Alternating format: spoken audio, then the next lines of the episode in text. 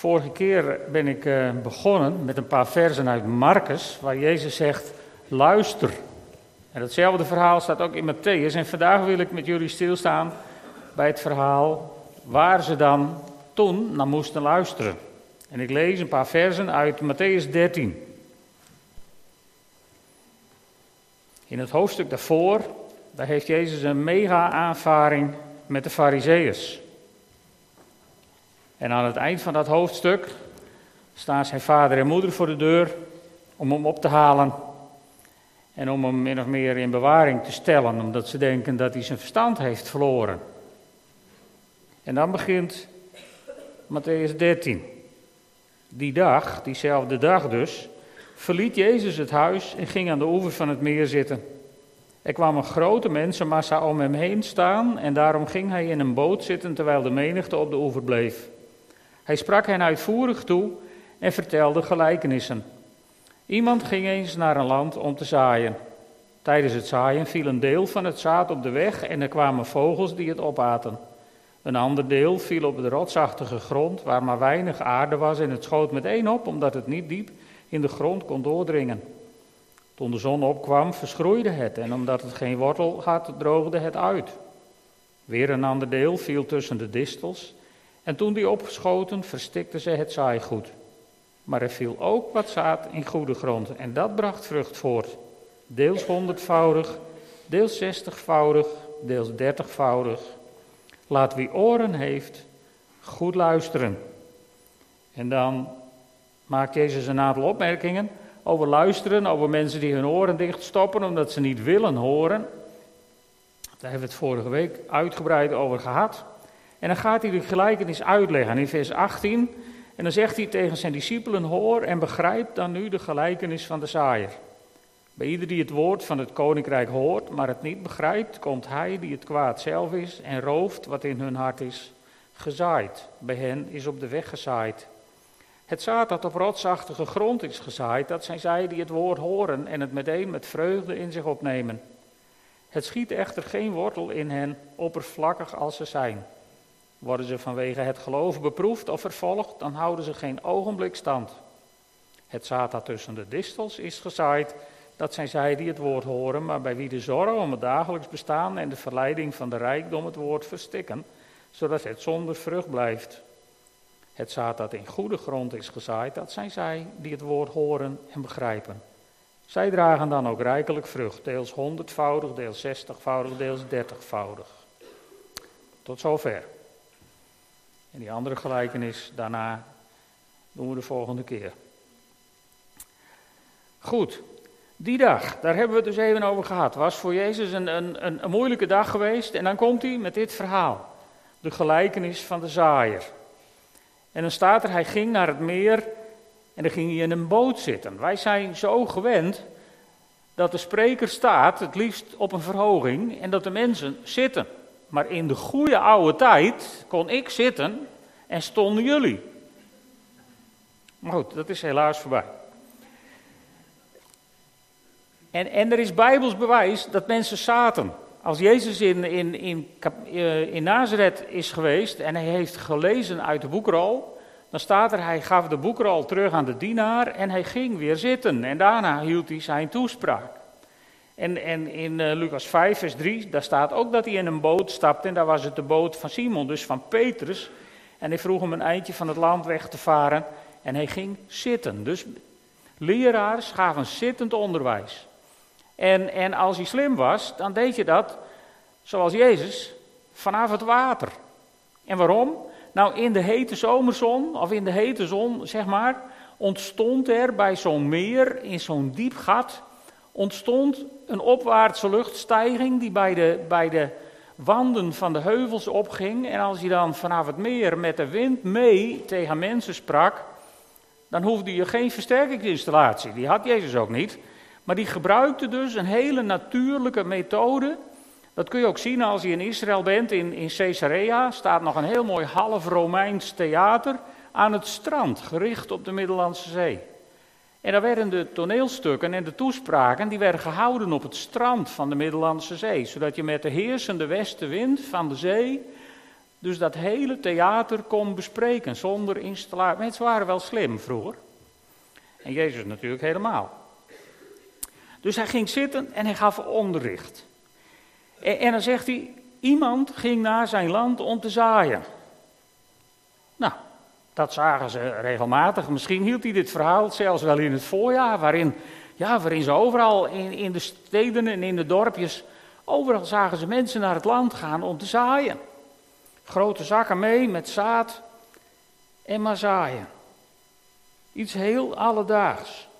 En, en als je de culturele context een beetje kent, men zaaide in die tijd, zeg maar, op het, op het stoppelveld waar vorig jaar de oogst was afgehaald. wij zijn gewend van er wordt diep geploegd en geëcht en er wordt voor alles gedaan. Maar die landbouwmethodes hadden ze nog niet. Dus er werd gezaaid op het ruwe stoppelveld van vorig jaar. En daarna kwam er iemand met een span ossen en daar zat een ploeg achter, maar dat was ook niet een ploeg die zo diep ploegde. Dat was meer een soort, nou, vredelde cultivator die wij dan tegenwoordig hebben.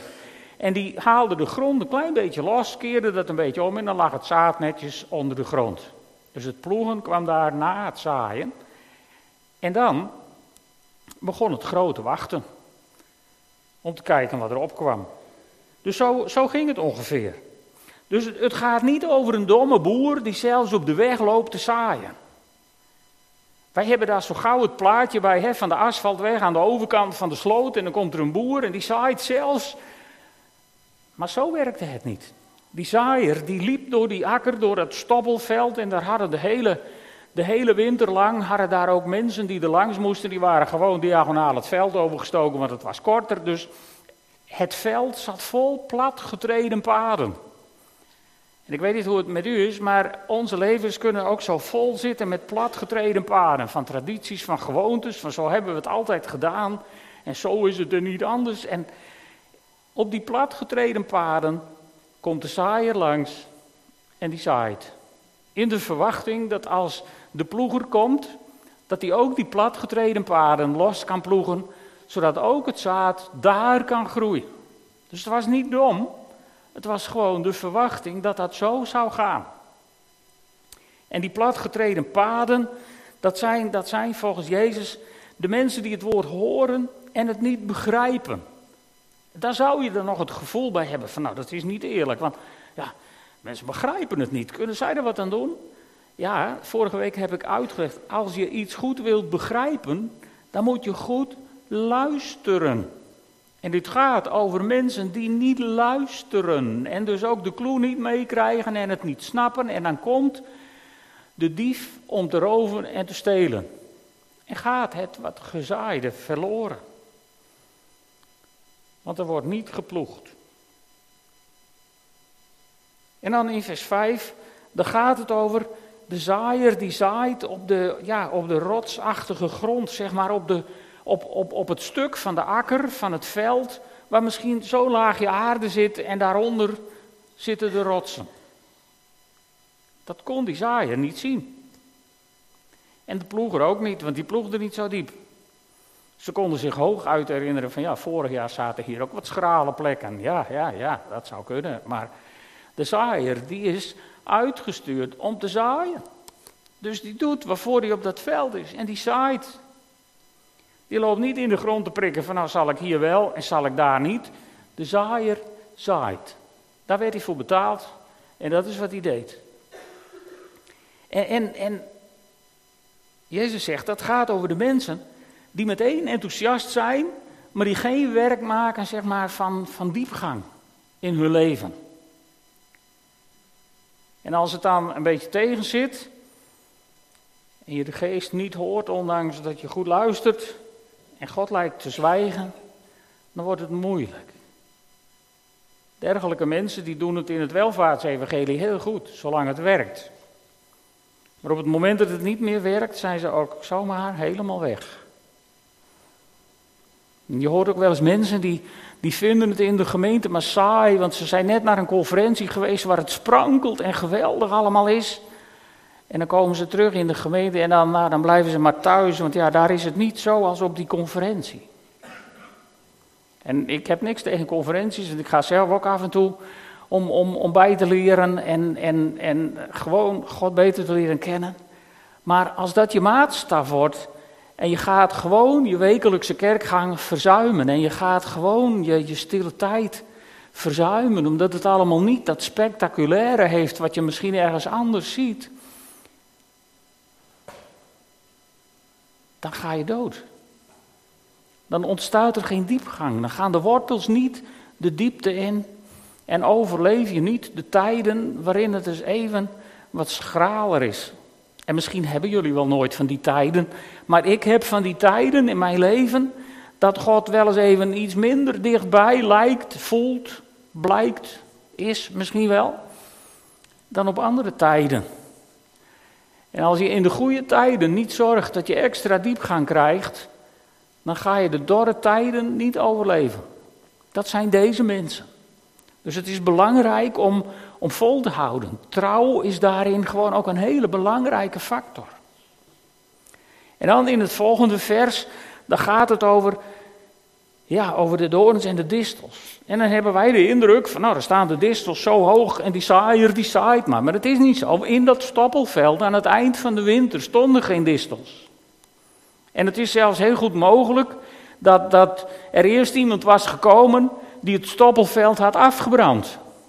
Toen wij in Ghana waren, waren we daar met een schooltje aan het bouwen en op een dag was daarnaast een boer en die stak zijn akker in brand. Al die dode stoppels die brandden weg, dat was zomaar vertrokken. En, de as, als het ware, die werd, werd als een soort bodembemester werd die gebruikt. Ouderwetse landbouwmethode. Het zou maar zo kunnen dat er dus toen de zaaier kwam, geen distel te zien was. De zaaier zaaide. En toen de ploeger was geweest en alles begon te groeien, begonnen ook de distels te groeien. En, en gelukkig was het, is het tegenwoordig, of nee, gelukkig vind ik het altijd maar, als ik dan op mijn eigen volkstuin ben, dan zie ik dat het onkruid ook harder groeit dan alles andere wat ik graag wilde laten groeien. En zo was het toen dus ook al. De distels groeiden harder dan het andere en verstikten het zaad. En als je dan ziet hoe Jezus het uitlegt, dan heeft hij het over de mensen die dus in beslag worden genomen door de zorgen om het dagelijks bestaan en de verleidingen van de rijkdom. Mag je niet rijk zijn? Ja, je mag best rijk zijn.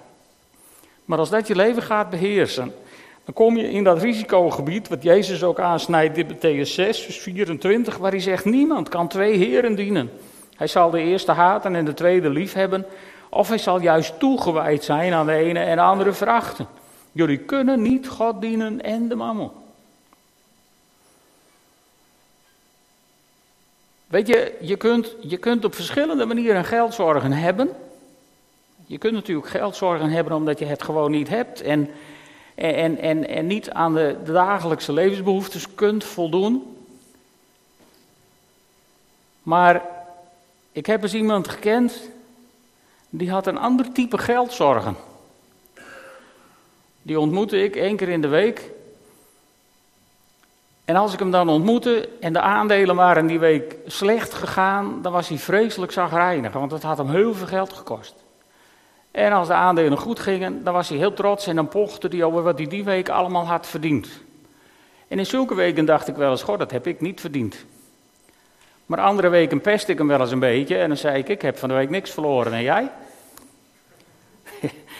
ja, je kunt geldzorgen hebben op verschillende niveaus. En meneer Trump heeft een ander niveau van geldzorgen dan, jij en ik waarschijnlijk. De doorns en de distels van de weelde, van de welvaart, die kunnen dat zaad zomaar verstikken. Maar het mooie is van er valt ook een deel in goede grond. En, en ik las daar laatst een, een, stukje over van iemand die had ook over deze gelijkenis wat geschreven. En die zei dus, een kwart viel op de weg, een kwart op de rotsen, een kwart, er valt maar een kwart in goede grond. Dan denk ik, nou dat staat er niet. Jezus verdeelt het niet in procenten. Dus ik denk dat de boer die hier liep te zaaien toch wel een klein beetje slim was en dat het merendeel in goede grond viel. Maar die zaaier kon ook niet weten op dat afgebrande stoppelveld waar de goede grond zat. Dat wist hij ook niet. Hij zaaide. Daarvoor was hij gestuurd. Het gaat in dit verhaal dus over iemand die uitging om te zaaien. In de volgende gelijkenis identificeert Jezus de zaaier van het goede zaad als de mensenzoon. Maar dat doet hij niet in deze gelijkenis. Dus dat moeten we ook niet door elkaar halen. Het gaat niet om de landeigenaar in dit geval. Het gaat om degene die van de landeigenaar de opdracht had gekregen om te zaaien. En luister, dit gaat over ons.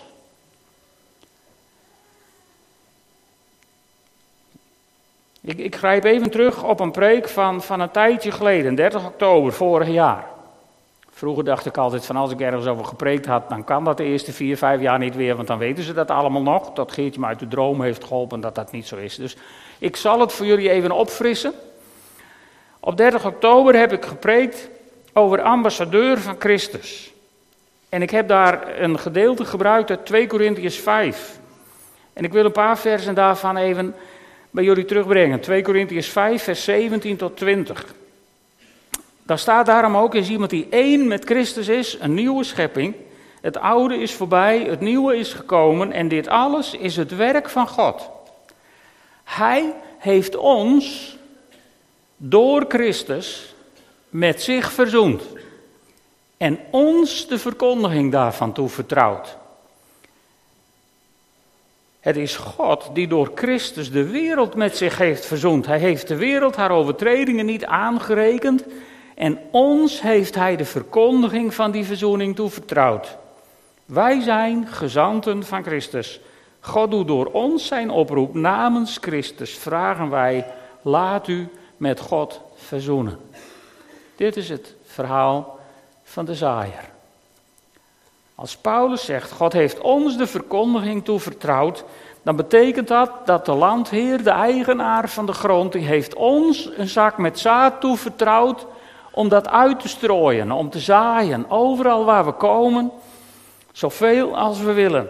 En het zaad wat we mogen zaaien is laat u met God verzoenen. En ik bedoel daar niet mee dat je te pas en te onpas op alle momenten iedereen op de nek moet springen die je tegenkomt en door elkaar moet ramelen en zeggen laat je met God verzoenen. Als je je evangelisatiedrang zover hebt doorgevoerd dat mensen die je tegenkomen denken, ach, daar heb je hem weer of haar weer. Dan ben je een brug te ver. Dan heb je het, het verspeeld. Maar je kunt wel delen wat God voor jou betekent. En, en je kunt ook de principes van God toepassen in jouw leven. En weet je, het bijzondere is dat mensen je dan soms gaan vragen waarom je dat doet. En dat zijn de momenten om te zaaien. Je kunt laten zien wat het betekent om een kind van God te zijn. In de keuzes die je maakt in je leven. En je kunt, je kunt ook gewoon in gesprekken over wat je het weekend gedaan hebt delen. Over wat jij het weekend gedaan hebt. En dan zou je ook soms eens iets kunnen delen over de zondagochtend die je hebt meegemaakt. Dat is toch helemaal niet raar? Op die manier kun je zaaien. Subtiel, gevoelig en niet al te dom. En daarbij moet je niet al te kieskeurig zijn. Dat je denkt van nou, deze persoon die gelooft niet, dus die vertel ik maar niks over mijn zondag. En die persoon, nou dat is misschien wel een goede grond. Laat ik daar. De zaaier die uitging om te zaaien had niet de opdracht om de grond te onderzoeken om te bepalen of hij wel of niet zou zaaien. De zaaier had maar één opdracht en dat was zaaien. Overal waar hij kon. En Jezus waarschuwt zijn discipelen voor, het, voor zijn discipelen, de zaaiers in spe, zeg maar, die naar deze gelijkenis hadden geluisterd. Jezus waarschuwt ze in vers 13 en, en hij zegt, sommige mensen zullen zien de blind en horen de doof zijn. Ze zien niet dat jij als kind van God anders met de dingen omgaan dan zij. Of ze vinden het belachelijk. En ze verstaan niet de boodschap die je brengt. En dat komt omdat ze niet luisteren. En in vers 15 maakt Jezus duidelijk dat iedereen zelf verantwoordelijk is voor de keuze die hij daarin maakt. De zaaier was niet verantwoordelijk voor wat er met het zaad gebeurde nadat hij het gezaaid had. Dat zijn de mensen die Jezus in deze gelijkenis bedoelt. En als iemand zijn oren gesloten houdt en niet wil luisteren, dan is dat heel verdrietig. Vooral als het mensen zijn die je goed kent en waar je misschien wel van houdt en die je zielsgraag binnen zou zien gaan in het koninkrijk van God. Dat is verdrietig, dat doet pijn. Maar je bent geroepen om te zaaien, uit te delen. En je hebt pas een probleem als je niet zaait. Dan doe je niet wat de meester je heeft opgedragen. En, en, en je moet zelfs overvloedig zaaien. In 2 Korintiërs 9, vers 6, daar staat: Bedenk dit, wie karig zaait, zal karig oogsten. En wie overvloedig zaait, zal overvloedig oogsten. En dat gaat niet over euro's. Dat gaat over wat je durft te zaaien, over jouw avonturen met God. En daarbij moet je goed luisteren naar wat de Heilige Geest je influistert. Daarom is dat luisteren zo belangrijk. En daarom moet je ook doen wat de Heilige Geest tegen je zegt. En nee, dank u is geen optie. Want het gaat om mensenlevens. Het gaat om mensen die verloren gaan als ze Jezus Christus niet leren kennen. Dus er is een urgentie, er is een hoge urgentie in. Maar de Heilige Geest wil je leiden. Wij denken bij de gaven van de Heilige Geest, denken wij te vaak aan allerhande charismatisch spektakel. En ik hou daarvan. Ik ben daar helemaal niet bang voor, begrijp me goed. Ik loop daar ook helemaal niet voor weg. Voor mij mag het allemaal.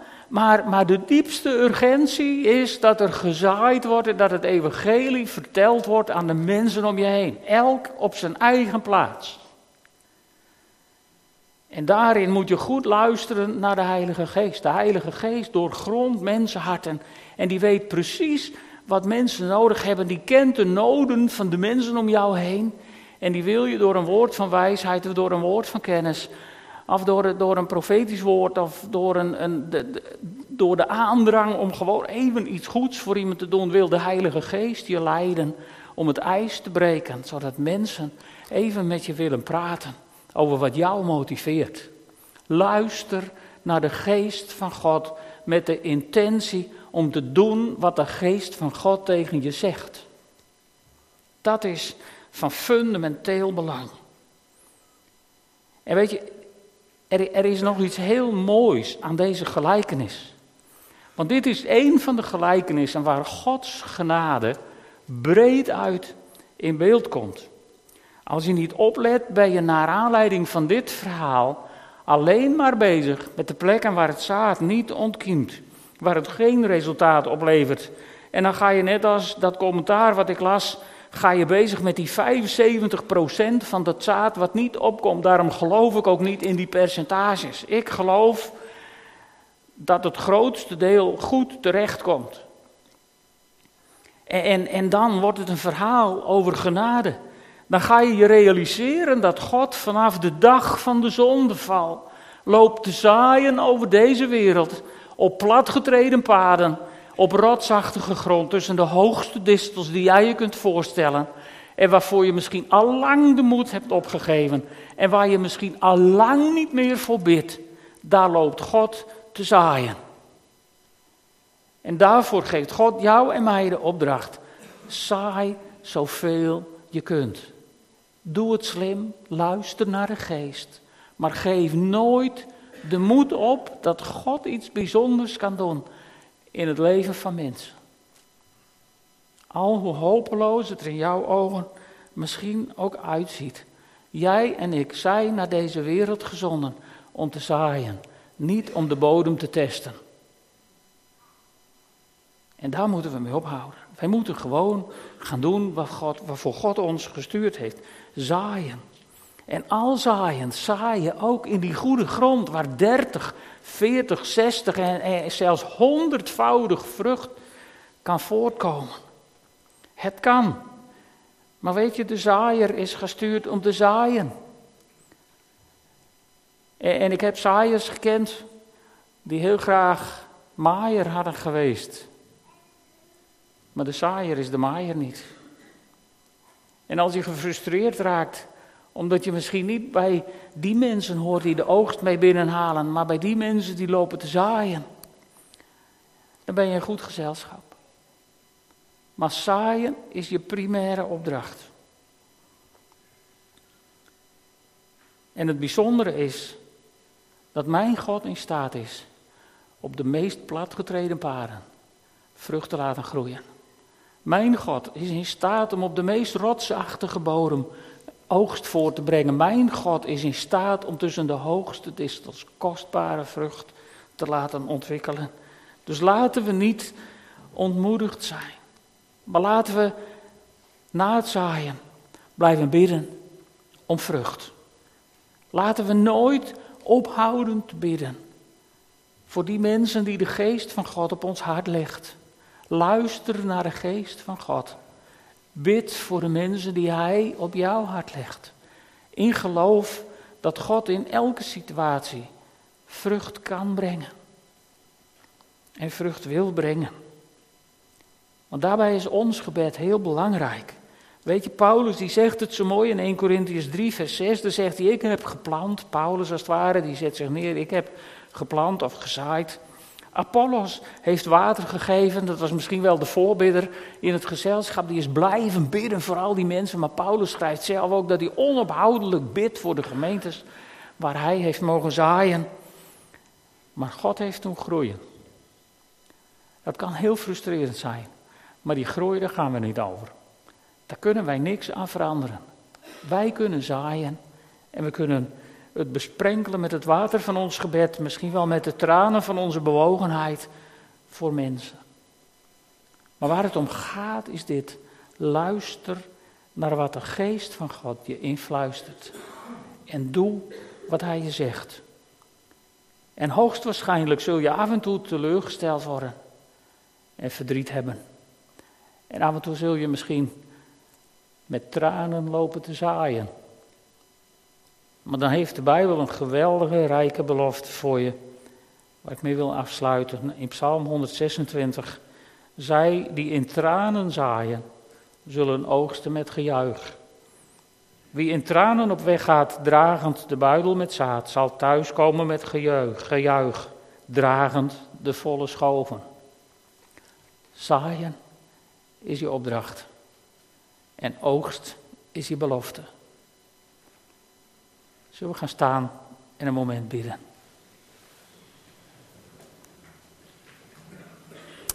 Heer God, u hebt ons een opdracht gegeven in deze wereld om het zaad van uw koninkrijk te zaaien. En ik bid, Heere God, om nieuwe kansen.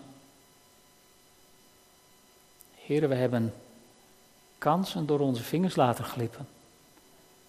We hebben mogelijkheden voorbij laten gaan. Maar we hebben ook wanhopig gezaaid op plekken waar we zo graag vrucht zouden zien. En Heere God, ik bid u om uw genade. Heer, geef ons nieuwe wegen om te kunnen zaaien. Geef ons, geef ons ook, Heere God, de blijdschap Om te mogen zien hoe hier en daar dat zaad ontspruit. En Heer, u hebt ons beloofd dat we zullen oogsten met gejuich. En ik bid u, Heere God, schenk ons die genade. Dat we ook dat zullen mogen meemaken. Heere God, dat we, dat we juichend volle schoven zullen mogen binnendragen in uw schuur. Spreek tot ons, Heer, door uw Heilige Geest. Open onze oren, zodat we uw stem zullen verstaan. En geef ons de moed om te doen wat u zegt. En ik dank u wel, Heere God, dat het u nooit te veel is geweest. Dat er voor u geen grens staat op wat u bereid bent te doen u gaf daarin zelfs uw eigen zoon. Heer, en daar kunnen we u nooit genoeg voor danken. Maar ik bid u, Heer, als we dat vandaag gedenken met elkaar, Dat het opnieuw diep tot ons mag doordringen. Heer, dat het zaad wat u ons hebt toevertrouwd, de verkondiging van uw koninkrijk, dat het niet zomaar iets was. Dat het niet goedkoop was. Maar dat het door u verschrikkelijk duur is betaald. En daarom bid ik u opnieuw, Heer, geef ons de moed om te zaaien. Schenk ons de genade van de oogst. En versterk ons daarin door het brood en de wijn. En daarom zegen ik het brood, ik zegen de wijn. In de naam van de Vader, in de naam van de Zoon en in de naam van de Heilige Geest. Amen.